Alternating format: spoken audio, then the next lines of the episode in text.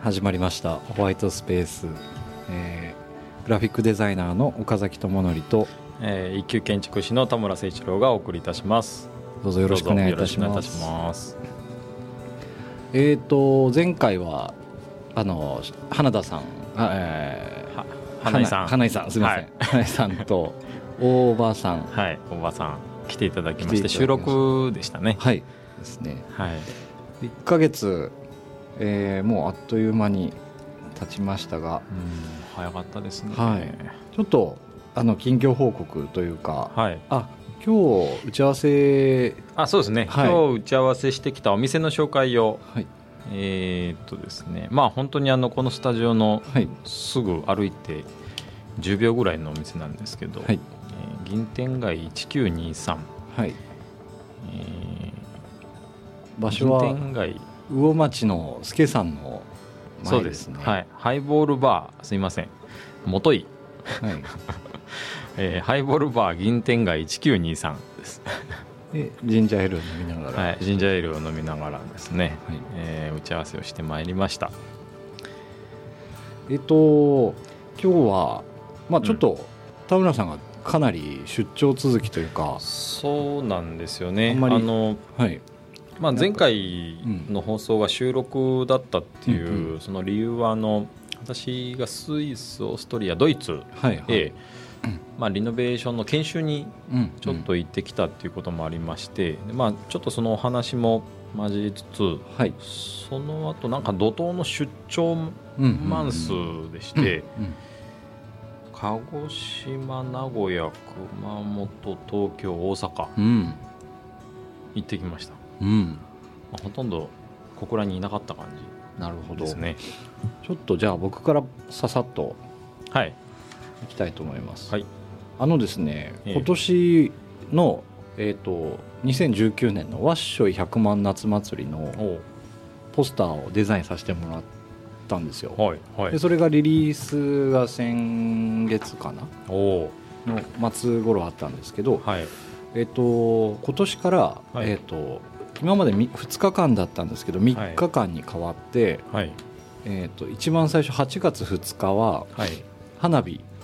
を、8月2日は花火、はい、ミクスタですね、ミクスタ、はい、で開催されることになって。で今までもずっと通常2日間だけだったんですけど、はい、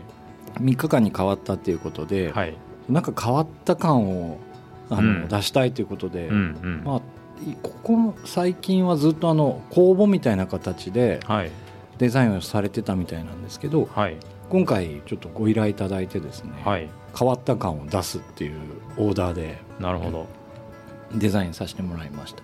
で今もうコンビニとか市内各所いろんなところに貼ってありますので、はい、ぜひご覧になってください。すごいですね。岡田岡崎デザインの、うんグラフィックが北九州中に貼られると、ね、今貼られてるんです、うん、ぜひ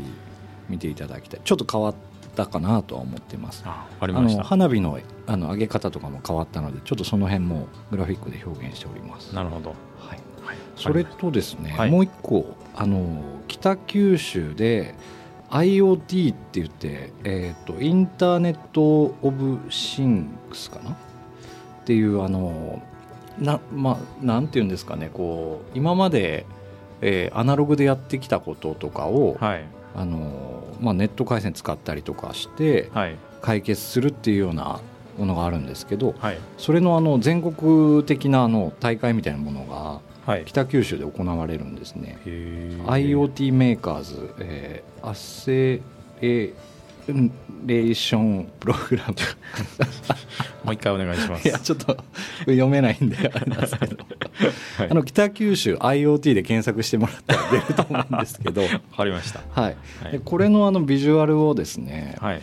あの北九州の建物とか使って、はい、サイバーパンクって言ってなんかちょっとこう建物がぼわっと光ってるようなイメージのあのビジュアルを作って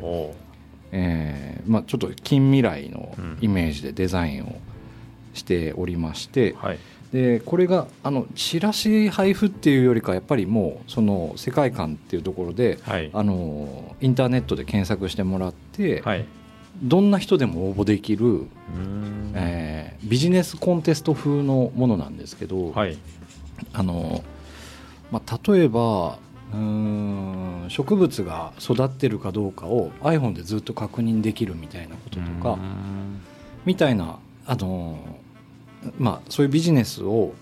アイデアだけ出して、ちゃんとした人にコーディネートしてもらって、まあ、メンターみたいな方がい。て、で、えーと、ビジネスにちゃんとつなげていくっていうような、あの大会があります。なるほど。でえーと、東京と福岡と北九州で説明会なんかがあるんですけど、はい、えーと、7月12日の北九州説明会を皮切りに、まあ、あのその3か所で行われて、はい。えー、し書類審査があってそれが結果で通った方が公募プレゼン、えー、公開プレゼンかを北九州で10月の5日予定で、うんうん、えー、市内で市内まだちょっと場所は調整中なんですけど、はい、まあ、新しいビジネスを検討されてて、うん、えー、インターネットを使って新しいことができそうな方はぜひ北九州で IoT というものを検索してもらえればと思ってます。へ IoT って今結構住宅でもこうなんとか取り入れようっていう動きが、はい、まあ、メーカーさんだったりその事業者さんだったりであって、はい。まあ、簡単なあのなんだっけ、えっと、アレクサとか、OKGoogle、とか、はい、で電気つけてみたいな,、なんかああいうやつどんどんこうやってはいるんですけど、うんうん、あんまりまだ浸透しないっていう実用が難しいですよね。まあ、鍵とかもですねスマホンかざせば開くとか、でもスマホの電源が切れ充電が切れてしまえばなんか開かないとか。そうなん結局アナログに頼るとかですね、うん、なんかそういったいろいろなあのそうですね、うん、ハードルがあったりで、なんか浸透しないっていう。なんかソフトな部分からなんじゃないかなとは思いますけどね、人間の致命的な部分みたいなところはまだ多分これからなんじゃないかなとは思いますけど、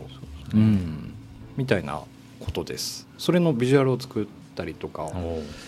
まだたくさんあるんですけど、はい、一応ちょっとまあ大きなところはその辺かなという感じですね。はい。はい。わかりました。はい。田村さんは？えっ、ー、とそうですね、はい、前回あの収録させていただいたので、はい、のスイス何の研修行ったのかみたいな、はいはい、サクッと話してあとあのまあ出張が本当に多かったので、はい、その辺の話から今日のテーマに切り込んでいくみたいな流れが、はいはいはいと。とですね、えー、先月の5月、はい。えーまあ、20 22日出発して、まあ、23日に着くんですけど、はい、まずスイスから、うん、あのー、うちがですね、まあ、たまたまデザインがずっともう4年連続で受注してるんですけど、はい、団地の改修をずっとやってまして、はいはい、でそのスイスでも団地ってやっぱ当然あってですね、うん、で例えば生活保護者が30%いるような、いわゆる低所得者層の団地をまあ、リノベーションした事例とか、であとはその国会議員が持ってる、まあ、賃貸アパートの省エネ改修宿舎みたいな？宿舎。いや一般の人が住んでるんですけど。オーナーが国会議員とか。国会議員とかでで、まあ、いわゆるその省エネとかパッシブハウスと呼ばれる、うん、いわゆるエコですね、はい、エコな建築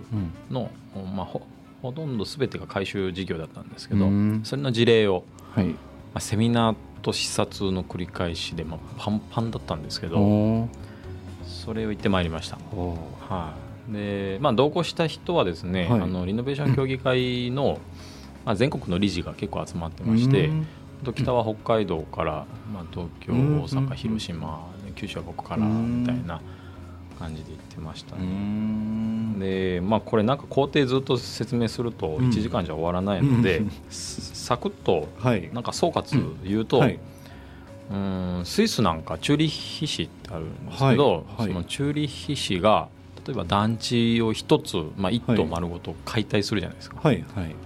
で次病院を建てるんですけど、うん、あのその解体したコンクリートのガラクズを97%利用してリサイクルコンクリートっていうのを作るんですよ。それでリサイクルコンクリート100%の病院を次建てる。みたいな、要は1回使った建材をもう一回生き返らせるっていうその先進事例。それ行政がやってるのであの、まあ、当然リサイクルコストって非常にかかるんですけど行政が斡旋してるのであのだんだん需要と供給のバランスが整ってくるんですよね。初めはリサイクルコンクリートも高かったんですけどどん。どんどんどんあの市の運営の運営する施設がそのリサイクルコンクリートできてくるとそれが供給側が整ってくる。安価で手に入れられる。なそのえっとなんていうんですかねゴミとして処理するより、はい。うん。リサイクルの方がコストパフォーマンスがいい。いいっていう。結局スイス自体があの九州と同じぐらいの面積しかなくてそうなんですか、ね、はい、だから資源がとても限られてるっていう条件がある。なるほどなるほど。なる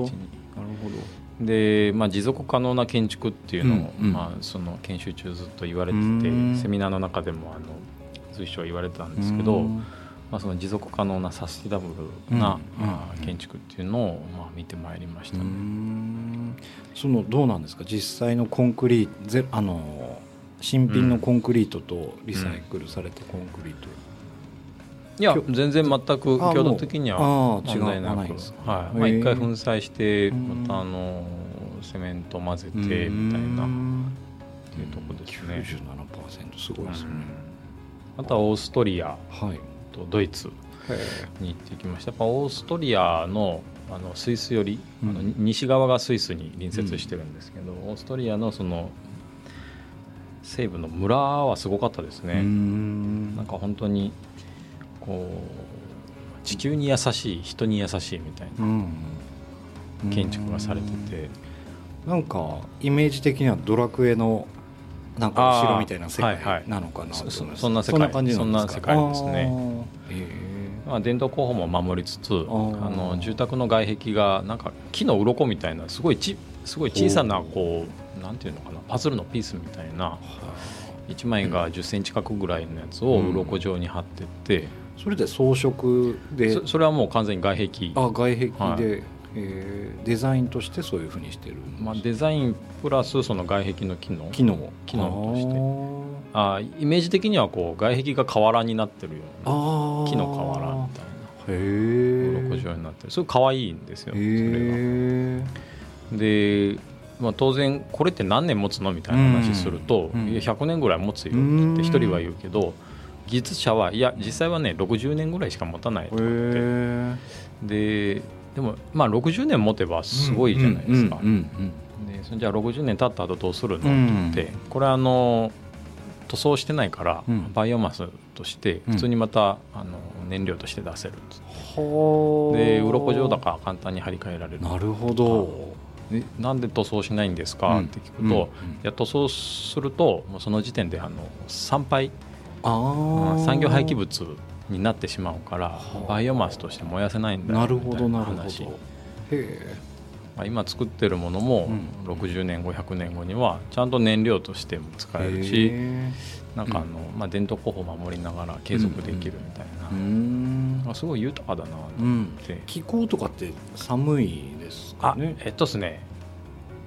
ちょっと寒いって言われてたんですけど、うんうん、全然日本と変わらなかったですね。ちょっと乾燥してるのかな。そうなんなんかあの向こうに行ったら僕急にドライアイになって飯食いながら涙ポロポロ流れてたんですよ。初日で、まあ、目薬持ってる人がいたんで目薬させば治りましたけどなんか気候に合わないのかちょちょっとななりましたねそれ強になるな。勉強になりました、うん、なんかあのその村でこうランチしながら、まあ、そのエコとか環境の話をしながらこう食事とワイン飲むんですけど、はい、まあそのオーストラリアオーストリアではこんな感じなんだけど、はい、日本ではどうみたいな感じで聞かれるとすごくこう心苦しくなるっていうかね。確かにですね、断熱、まあ、九州っていうのもあって断熱そんなに力入れてないし、はいはい、あの札幌ぐらいの人は、いやもう日本でもこれだけやってるっていうけど、その科学的数値で見るとすごく低いんですよね、日本は。なんか断熱係数の今9値とか有値とかいろいろあるんですけどそういうものがすごく低くて海外スイスオーストリアと比べるとですね。なんかまだまだあのそういう意味ではあんまりまだ地球と人に優しくない建築やってるなっていうのはすごく気づきましたね。面白い。まあそんな感じでした。他はなんかいろいろはい。あんまりいなかったですよね。1か月。そうなんです。今月本当ですね、うん、まあスイスから帰ってきて、はい、えっとその次はあそうそうあの鹿児島、はい、泉はいはい。えー、ちょっとまた後で話すんですけど、はい、うちがちょっと新しい事業を起こそうと思ってですね「たむたむセブン」っていう、はい、今岡崎君にロゴもお願いしてますが、はい、たむたむセブンのうん、まあ、店長をちょっと修行に出そうと。で鹿児島の出水市っていう人口5万人ぐらいの小さな、うん、あのまあ、町があるんですけど、うんうん、そこでエイトキッチンっていう、まあ、チャレンジキッチン展開してるあのまあ、深夜さんっていうですね、はい、まあ、僕も大好きなあの、はい、工務店さんがいて、まあ、めちゃおしゃれなんですよね。で人口5万人だけどすごいいつも行列ができてるんですよ、うん、すごいですね、はい、勇気もらえるわ、はあまあ、そういう場所を、まあ、元旅館をリノベして、はあまあ、キッチン作ってでその、まあ、地元の人にチャレンジさせて、うん、すごく美味しいですよね。行列ができてみたいなところを今あの修行に出したり、うん。えー、あとは、まあ、東京の仕事とかあ木の建築賞っていうのをちょっと受賞しましてあの2年前ですけど、はい、団地の1階を、はい、日田のあの日田杉の臨地残材っていういわゆる流通に乗らない曲がった丸太を、はい、まあ、製造および加工してですね。でそれ現場で使ってみたいな。で疲弊した団地の1階にそれを作ったものなので、まあ、いろんな社会課題が解決できたみたいな。っていうところの受賞で授賞式で東京大学行ってまいりました。はい。さらっと言いましたね。なんかすごくないですか？忘れてました、うん、と。で、まあ、それ東京行ってたのと、うん、あとそのさっきのエイトキッチンのつながりで、はい、えー、熊本に九本寺ってあるんですけど、はい、そこのあの九本寺ジェネラルストア QGS って言うんですけどね。数字の9、うんうんうん。のお、まあ、ライフスタイルをすごくこう提唱している、うん、まあ、雑貨屋さんがあるんですけど、まあ、そこでもまた修行にたむたむセブンの、えー、店長出して、うん、熊本にも行ったりと。してましたね。あとはですね、まあ、東京は2回行ってるんですけど、うん、それはさておき。あと大阪で一つ物件があの地震災、はい。えー、地震災というとあの着工する前に、はいはい、その土地の神様を、うん、あのまあ、沈めるというか、はい、あのそういった行事があったので行ってまいりました。すごいですね。1か月、はい、大変でしたね。大変でしたね、うん、半分いなかったですね。半分いなかったですね。はい、いや田村さんのその出張の多さ。はいはい。最近なんかすごいですよね。異常ですね。ね来週また、うん、あ来週じゃない。今週水曜から沖縄行くんですよ。うん。それまたあのセミナー登壇で読んでいただいて。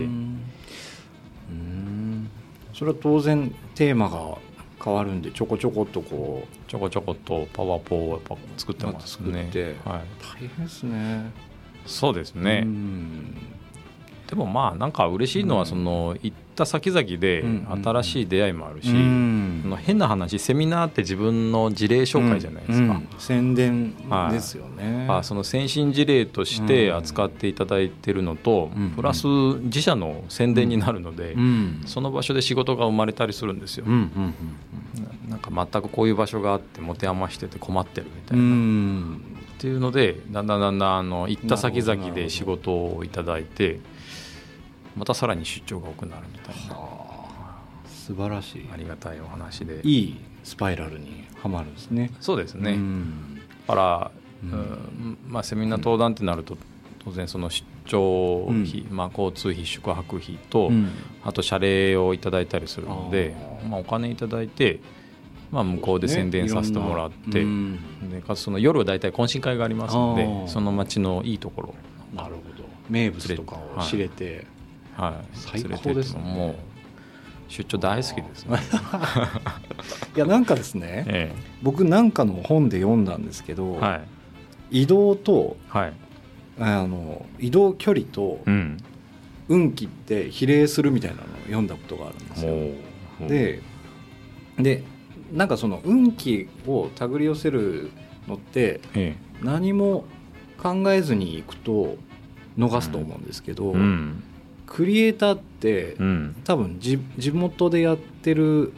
ものと違いを発見したりとか、うん、まあ、新しいこの街の規模はこのクリエイティブがいいんじゃないかみたいなことを見ると思うんですよ。うんうん、でその目線を持っていくと、はい、クリエイターは移動距離が長ければ、はい、クリエイティブマイルがたまるんじゃないかっていうのを僕はちょっとこっそり思ってるんですよ。クリエイティブマイル。クリエイティブマイルみたいな。なんか面白い言葉、うん。はい、結局そこに行ってその、まあ、例えばですけど沖縄とか行くと、はい、まああのね、あの普通の木造建築っていうのよりかどっちかというとこうあれ何なんですかね？コンクリート。コンクリート、まあ、花ブロックとかですね。あのポコポコっとデザインされたブロックを積み重ねて。だみたいな、はいはい、外壁に使ったりとかですね。ですよね。あと、なんかお墓とかも全然違うじゃないですか。違いますね、うん、でそういうのってあの行かないと知れないし確かに、うん、っていうので知識というか情報量がどんどん普通の、まあ、ここでやってる時もその検索キーワードがあれば、ある程度知れると思うんですけど、実際のね質感とか大きさとか知れないと思うんで、移動するとクリエイティブの引き出しが増えるっていうちょっと考え方をこっそりしてるんですよね。なるほど、うん、それがクリエイティブマイル。クリエイティブマイル、ね、いや面白いですね。確かにあの僕34年前ずっと学習であの沖縄通っててですね、ねうん、でやっぱりその時感じたのはあの内地と内縄の違い。で設計としていくんですけどやっぱもうアウェーな感じがどうしても否めなくて。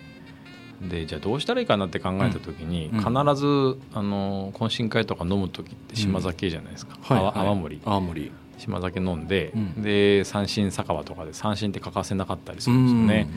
だから三振覚えようってなんかふわっと思って「三振習いたいです」って言ったら「田村さん言ったっけね?」みたいな感じで、ね、それあの飲み込まんといかん言葉よみたいな感じで。ね、で沖縄の人にあのやっぱ、えー、と内地の人が三振習うっつったら、それなりの覚悟はあって習わんといかんからねみたいな。ちょっと脅されたけど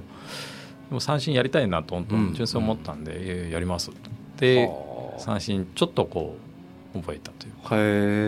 うか。きっと沖縄に行ってなかったら三振なんか弾かないし、そうですね、まあ、ある意味クリエイティブなことをやってますね。普段やってる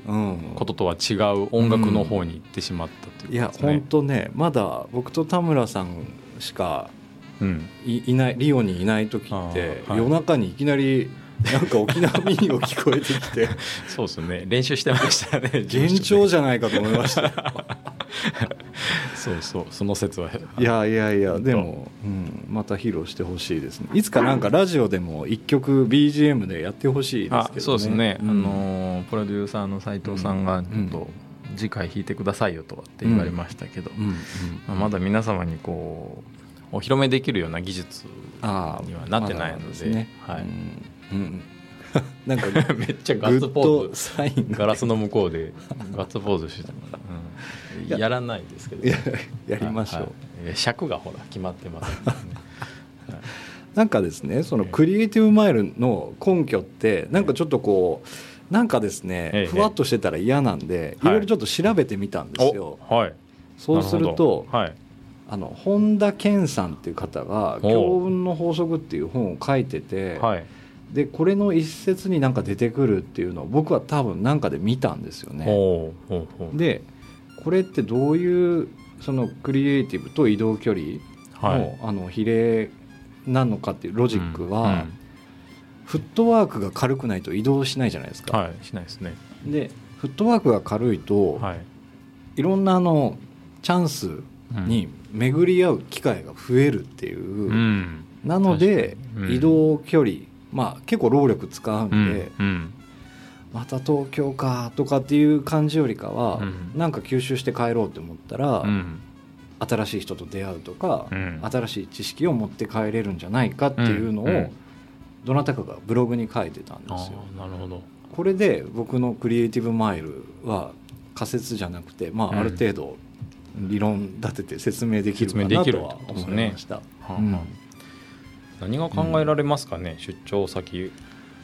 まあ出張先。僕が実感してるのはやっぱり人の出会い、うんうん、ですね。な。んか食い物うまいもいいけど、はい、誰かと共有してた方がいいですし、うん、やっぱねなんかバックパッカーとかでいいろんなとこ行って、ええ、そこの現地の人とかと出会って、うん、また再会するみたいなこととかもいいと思いますし、うん。というようなですねなるほどですね。ことをちょっと田村さんの移動の多さについて感じてるとこです、はい、そうですね、うん、なんか移動距離はクリエイティブ、うん、まあ、運気に比例するっていうのをパッと聞いた時に、うん。うん、きっとなんか移動してる時に、うん、要は一人じゃないですか、はいはいはい、移動してる間いろいろ考えられるからかなそれもありますね。思ったんですけど。情報遮断、まあ、最近 w i f i とか入るけど、はい、でも基本なんかですね、うんうん、普段やらないものとか、はい、普段情報としてあるものが一回なくなるのは、うん、そこを育てるのかもしれないですね。うん、そうですね、あのスイス行った時に、うんうん、まあ、そその前のロンドンもそうだったんですけど、はい、片道12時間からロンドン15時間ぐらいあったんですけどね、あの映画をやっぱ映画好きなので、はい、ずっと見るんですよ、はい、片道で僕5本映画見てだからドライアイになったのかなって気もしたんですけど。やっぱあのはい。普段見ないじゃないですか、映画5本立て続けとかって、はい、だからすごくあれ良かったなと思ってですね。確かに。気になってるやつとか面白いやつとか。僕は本持って乗るんですよ、はい、はい、はい、でなんか読みたいけど読んで買いた、はい、買ったけど、うんうん、置いてるやつガサッと取って、うんうん、あるある。行くみたいなのとか、うんうん、なんかこう空港で写真集みたいの買って読んだりとか、うんうん、見たりとかは結構ありますね。すね。沖縄行ってた時は、はいはい。なんか片道もしくは往復で一冊読んでやろうと思ってあの2年間隔週で行ってたんですけど、はい、空港で本一冊買って、うん、でもう帰ってくる時には読み終えてるっていうのをずっとやってましたね。いいですね、はい、強制的に作らないと読めないですよね。読めないですよね。確かに。なるほど。結構なんか芥川賞読み倒してやろうみたいな芥川賞ばっかり読んでた時もあったりとか全く建築とはちょっと違う。違いますね。建築の本っていや、うん、うん、面白いんですけど、うんうんうん、移動中読むとなんか眠たくなるんですよ、うんうんうん、まあ、やっぱ物語の方がなるほど。結構読み倒しやすいなるほどですね。ざーっとですね。そういうことか。確かに僕なんかデザインの本とかはいはい。なんかそんなばっかり持って入っていや全然いいんじゃないですか。一回やめてみようかな、うん、ああうん、うん。ね、基本的にでも読みやすい本を選んで、うん。なんだろうその往復帰ってくる時にはもう一冊読めようっていうルールを課してたんで、まあ、読みやすい本選んでましたけど、ね、なるほどなるほど、はなんかですねちょっと一曲挟んだ後に、はい、そのまあ原体験じゃないですけど、うん、初めて移動することになった話、うん、ああいいですね。みたいなのをちょっと聞いてみたいなと思ってますんで、わ、はい、かりました。はい。じゃあ一曲聞いてもらいたいと思います、はい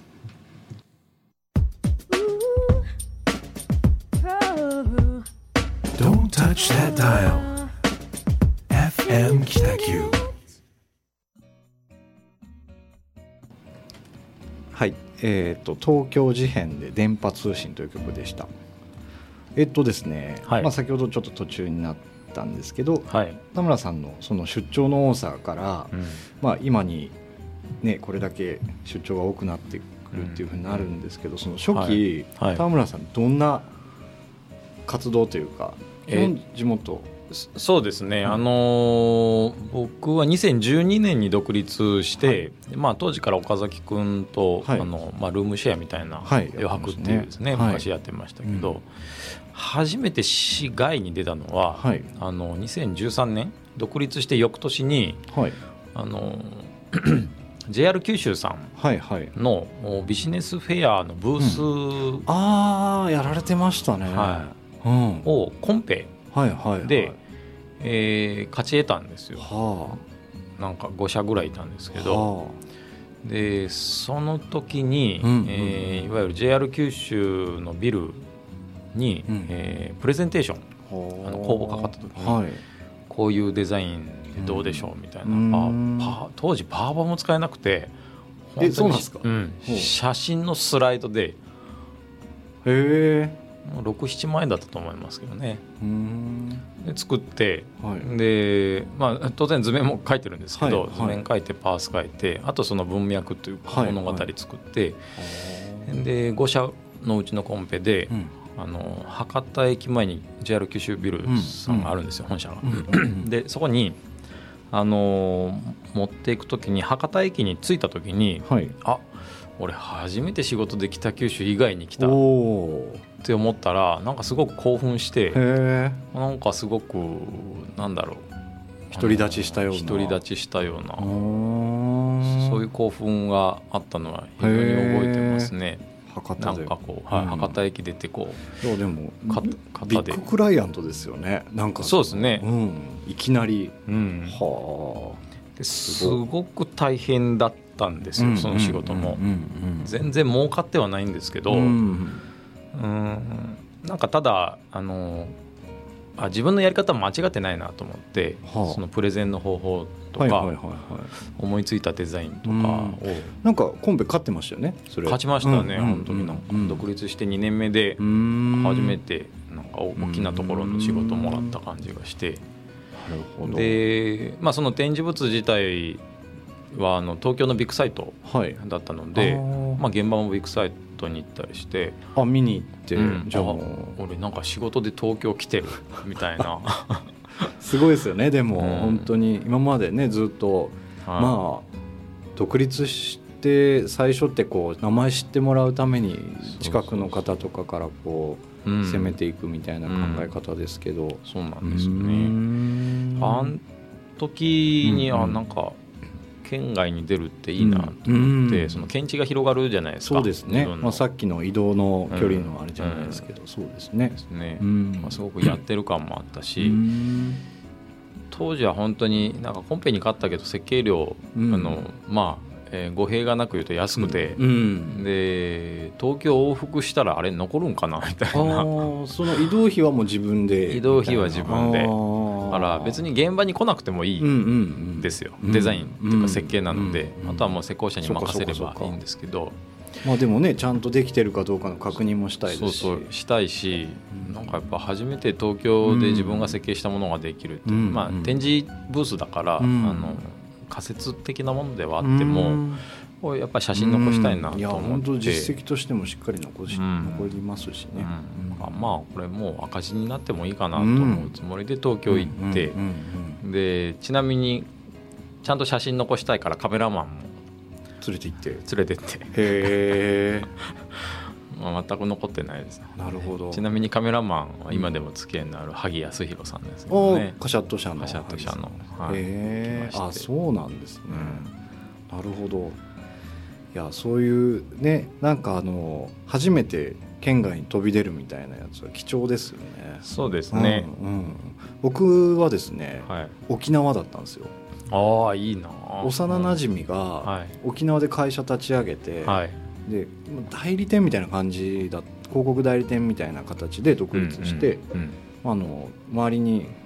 そんなこうことをやってる人あんまりいないからっていうので、うんうん、パソコン持って10日ぐらい行ってで6時になったら強制終了させられて酒飲み連れて行かれて、はいはい、みたいな。のが遠く。いいですね。でも良かったですけどね、うん、うんそうか。なんか行くとそこの、うん、酒の飲み方ってやっぱりちょっと違うじゃないですか、まあ、九州は焼酎焼酎とか、そうですね。だったり、東北行くと日本酒とかですね。ですね、そこの場所で酒も違ったり、それがまた楽しいですね。ですね。なんか名物とかも知れるようになったりとか、本当にいい仕事でしたね。ですね、なんかその独立当初の、まあ田村さんのそのね、博多に初めて行ったみたいなところで、うん。はい、ある意味赤字でやってるじゃないですか、はい、なんかよく01みたいな0から1にみたいな話とかありますけど、はい、ゼロじゃないですよね。ゼロじゃないよね。マイナス本当にそう思う。なんぼみたいなところです投資みたいなんですね、うん、リスクしかないですもんね。リスクしかないなんで独立したんだろうって今でも思うんですけど。うんなんかその多分、はい、自分で決めれることが増えるじゃないですか、はいはい、大変だけど、うん、そう。そこ、うん、いいですよね。普通の会社だったら、うん、お前今回予算赤字やけん、うんうん、沖縄とか行かせられんぞみたいな話とかなるかもしれないじゃないですか、でも田村さんその時多分、ね、東京まで行ったっていうのは自分で判断されていったと思うので、もう残らなくてもお金が残らなくてもいいなと思って、ねうん、それがなんかそのねなんかこう宣伝につながるというか、実績にもなるので、いいことなのかもしれないですね。ですね。なんか、独立するってすごく、大変なんかすごいねとかってやっぱり言われたりはするじゃないですか。でも全然すごくなくて。すごくないですよね、うん、続けるのが一番難しいですよね。多分勤めながらやりたいことができるっていうのが一番、そうそうそうそうそう。いい、ね、それはあるかもしれないですね、あんま働き方改革というか、うん、なんだろう。まあそそういうことを副業あの、許可してる企業とか事業者もいるので、はいはい、すごくそういうところの社員さんって恵まれてるなと思ったり、そうですね、確かに確かに本当なんかまあリスクなんですけど、うん、なんかそのクリエイターって、うん、そのクリエイターが完全に作家になると、うん、あんまり良くないと思うんですよ。はいはい、あのあそのアーティストとかだったらちょっと別ですけど、なんかやっぱりある程度その、数字を読める人間じゃないと、いけないような気がするんですよ。クリエイターは特に。うんとかって考えると、うん、僕はなんかその独立してよかったなって思うのは、うん、予算を自分で把握して、うん、そのなんか予算低いから、あのあんまりいいものができないんじゃなくて、今回なんでこの予算しかないのかとか、この予算しかないんだったら何をしようとかっていうのを多分もう強制的に考えざるを得なくなってきたみたいなことがあったんで、そこはねすっごい良かったんですよ、うんうん、前の会社だと営業マンがいたんで、うん、もうなんかやらされてるみたいな感じで思ってたと思うんで、うんうん、なんかそこの考え方がだいぶ変わったような気がしますね。ねうん、なんか一人になるとすごく効率化も考えないといけないそうですよね、うん、そのなんだろうこう金額は少ないけど、これは力入れるべき仕事だと判断したり。まあそうじゃない反対の場合ももちろんありますけどね。いやなんかそのリスクみたいなところでいくとですよ、うん、さっきなんかタムタムセブン、はい、まあリスクって言っていいのかどうか分かんないですけど、うんうん、なかなかのコンセプトないあんまり聞いたことないコンセプトのそうですね。店をされようとしてますが、タムタムセブンのちょっとお話ししていいでしょうか、はい、あいやぜひぜひぜひ。はい。まあ、タムタムセブンって、はいあのー、まあ、簡単に言うと、うん、うち設計事務所なんですけど、はい、ちょっとお店を作ろうと、うん。うん、お店をやろうと、はい、でただそのお店って言っても、あのどういうお店かっていうと例えばうちの設計事務所としてのはい、あの永遠のテーマとしてるのは、はい、成長する建築空間っていうの、はい、でまあ、具体的に言うと、まあ、うちが設計した場、はい、場所ですね、はい。場で人とことが成長していく設計というのを、まあ、日々追求してるんですけど、ただその人とことが成長していく過程で必ずものがあるじゃないですか、はい、食事だったり、はいはい、まあ、絵なのか植物なのか、うん、まあ、ものがあって、うん、場を設計しながらもその人とことが成長していく過程では必ずものがあるので、はい、今度その場の設計からじゃなくて、はい、物の提供とか物をこう軸とした、その人とことの成長を促していくっていう。でまあ、要は反対側のアプローチそういうことですから、あ同じ目標をちょっと追求してみようと。簡単に言うとそれ豊かさだなと思ってて、人とことの成長って豊かさだと思ってるんですよね。人があのなんだろう例えば「たむたむセブン」で提供しようとしてるのは、はい、あのまあ、アートと雑貨とナチュラルワインっていう、まあ、大きく分けると3つなんですけど、まあ、アートってあのいわゆるこう嗜好品というか、生活必需品ではないとされてるでしょ、はい、まあ、当然ナチュールワインも飲まなくても生活できる必需品ではないとされてるんですけど、ただその生きていく上で、人って豊かさ求めるじゃないですか、なんか幸せなことを当然求める中でそのアートとかワインとか、えなくて幸せに、まあ、なれるんだったら別にですけど、すごくきっと豊かなものが本当はそこにあるはずで、アートでも植物でも、はい、おまあ、窓辺に置いてあるこうなんだろうサボテンに話しかけるみたいな、なんかそういうワンシーンってすごく豊かだなと思うので、なんかその豊かを軸に考えていくと、いやそういう嗜好品とかいわゆる写真、写真品も、いや必需品じゃないのとは思うんですよね。だからたむたむセブンではそういう、あの普段必需とはされてないものを、まあ、ちゃんとしっかり、えー、説明とか、生産者製造者の思いを組んでなるほど。提供してからのアプローチですね、で例えばアートにしても、はい。まあ、岡崎君に何か絵を描いてもらいましたと、はい、でこれあのどういう人に買ってほしいとかどういう人に感じてほしいっていうのを聞いて、はい、でそれをしっかりその作品に、うん、まあ、ポップというか、はいはい、まあ、書いて説明を書いて、でこういう人に買ってほしいとか、うん、あのなんかアートにも、うん、いわゆるペルソナみたいなのがあってもいいんじゃないかなと思って。自分が描いた絵を、はい、例えば一人暮らしの20代の女性で毎日こうちょっとあの勤め場所からこう、心が疲弊してるような人に、まあ、ベッドの脇に置いてもらってとかなんかそういうシーンをこう想像させてもらうと。でなんかそこにピタッとはまる人があなんか私私だと思ってそれを買ってもらうとか。でちゃんとその作家の思いを汲み取って、えー、購入された人ってきっとその作家と感覚が一緒なので、はいはいはい、何気ない生活の中で、うん、ちょっと豊かになるんじゃないかな。と。うん。うん。じゃあなん。か豊かって何なのみたいなあの根本的な話になるん。ですけどたむたむセブンの企画をこうやろうと思って、はい、今いろん。な人に、はい、あの豊かさって何と思うって聞いて回るん。ですけど、はい、見事にみん。な違うん。ですよ。ある人はやっぱ美味しいものを、はい、あの好きな人と食べられるとか、はい、である人はやっぱこうちょっと哲学的に、はい、えー、なんか思考こう人と共有できるとか、課題を共有できるとか考えることとか、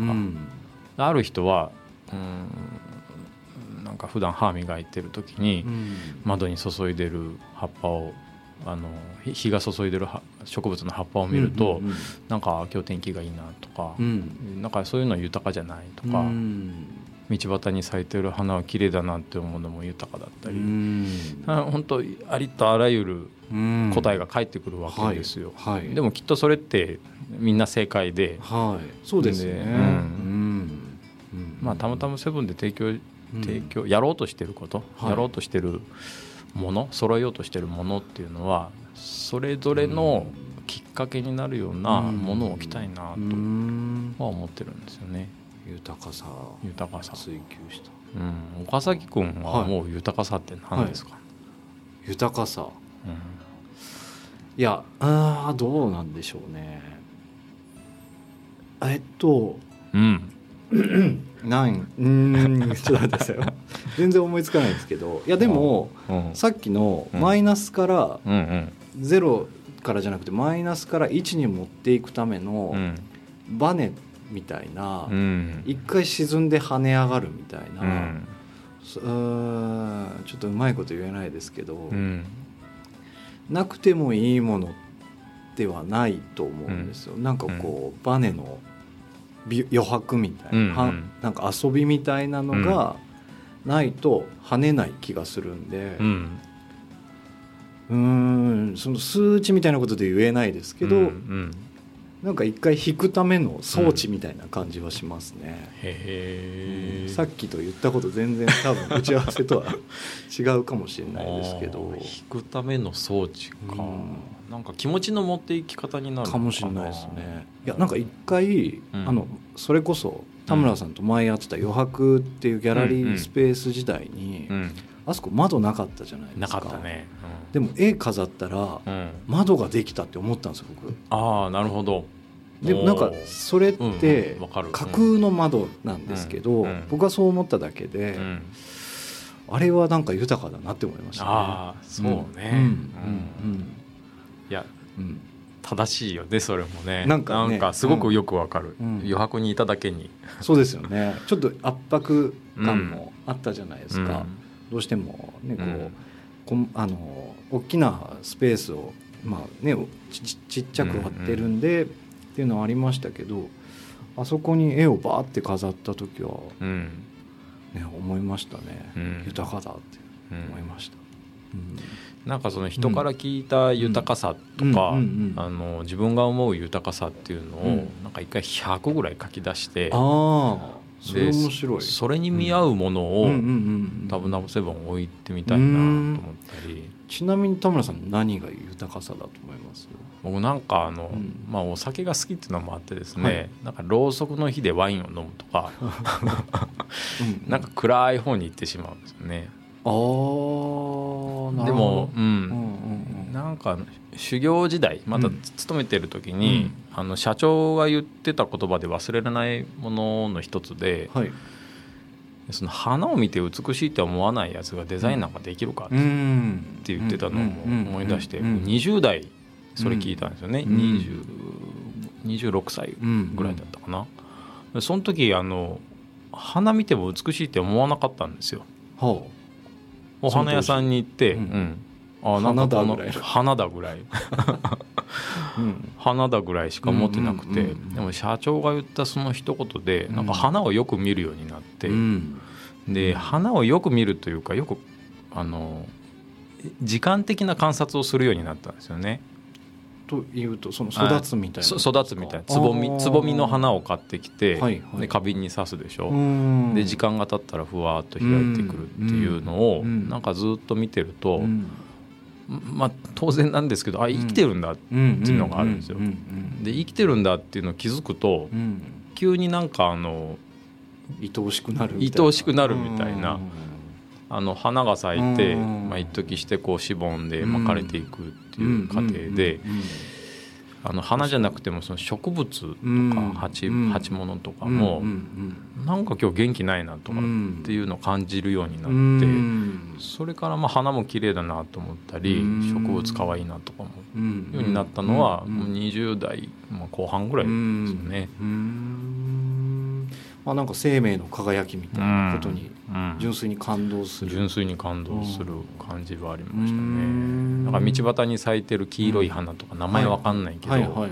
なんか